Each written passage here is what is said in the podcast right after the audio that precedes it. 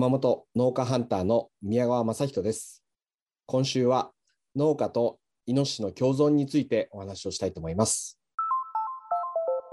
未来授業この番組は暮らしをもっと楽しく快適に川口義賢がお送りします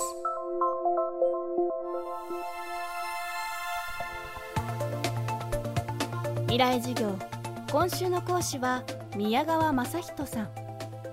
熊本県の戸瀬島という島で蘭の生産に取り組む3代目の花農家です。そして宮川さんにはもう一つ肩書きがあります。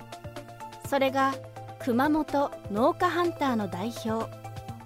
イノシシによる獣害に対する地域の取り組みとして2016年に宮川さんが立ち上げたこの熊本農家ハンターはグッドデザイン賞や農林水産大臣賞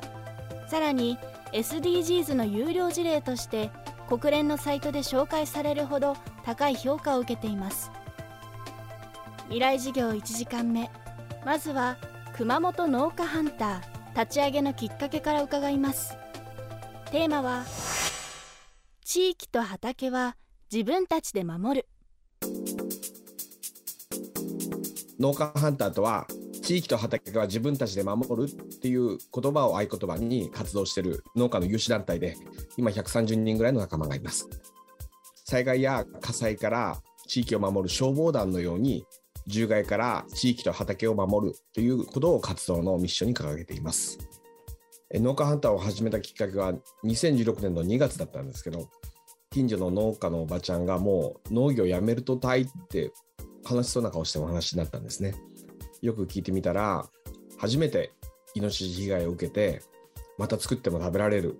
もう自分には何もできない、まあ、そういうこう絶望感に打ちひしがれてるおばちゃんの声を聞いた時に初めてイノシシ被害の深刻さっていうのを知って自分に何かできないかなっていうことを考え始めたのがきっかけで農家の仲間に声かけを始めたらみんなでじゃあ一緒に考えようぜ。なんかアクション始めようぜって言ったのが、まあ、本当に2016年4月立ち上がったっていうのが今に今につながってます。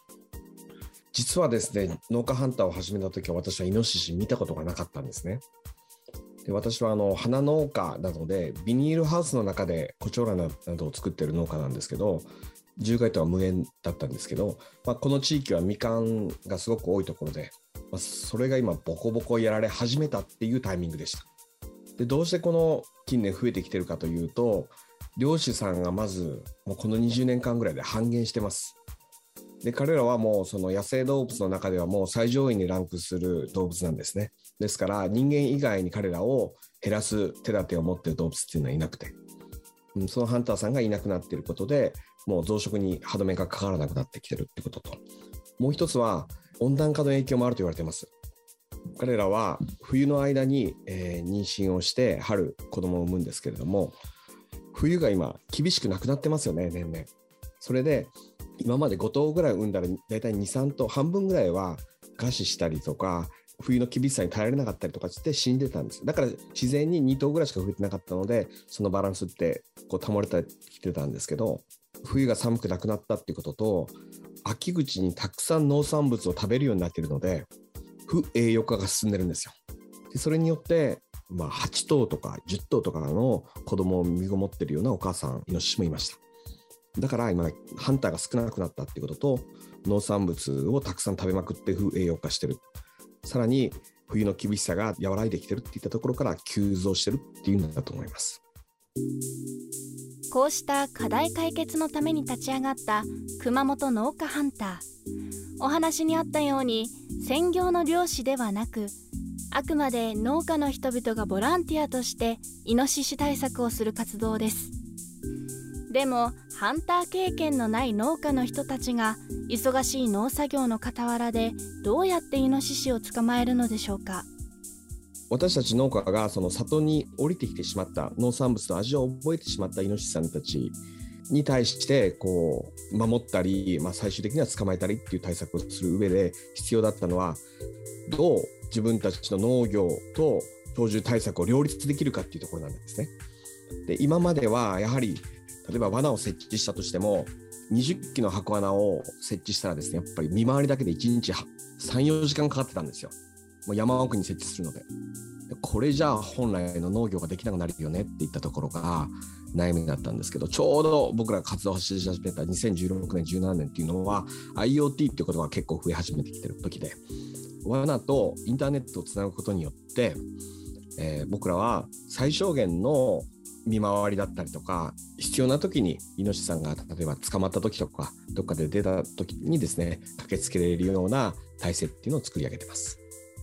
例えば罠にイノシシが入ったら同じ地域で活動しているグループのスマートフォンに通知が行くようになります。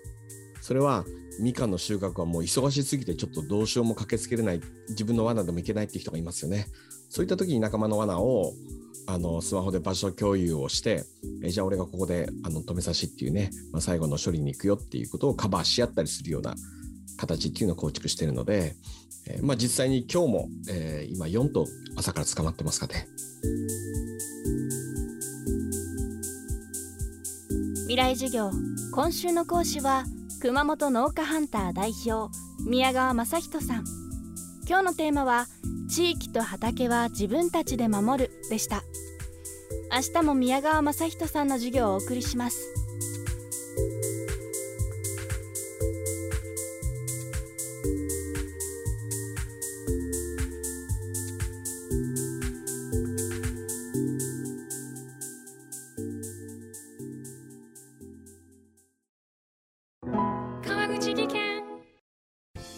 階段での転落大きな怪我につながるので怖いですよね。足元の見分けにくい階段でもコントラストでくっきり白いスベラーズが登場しました。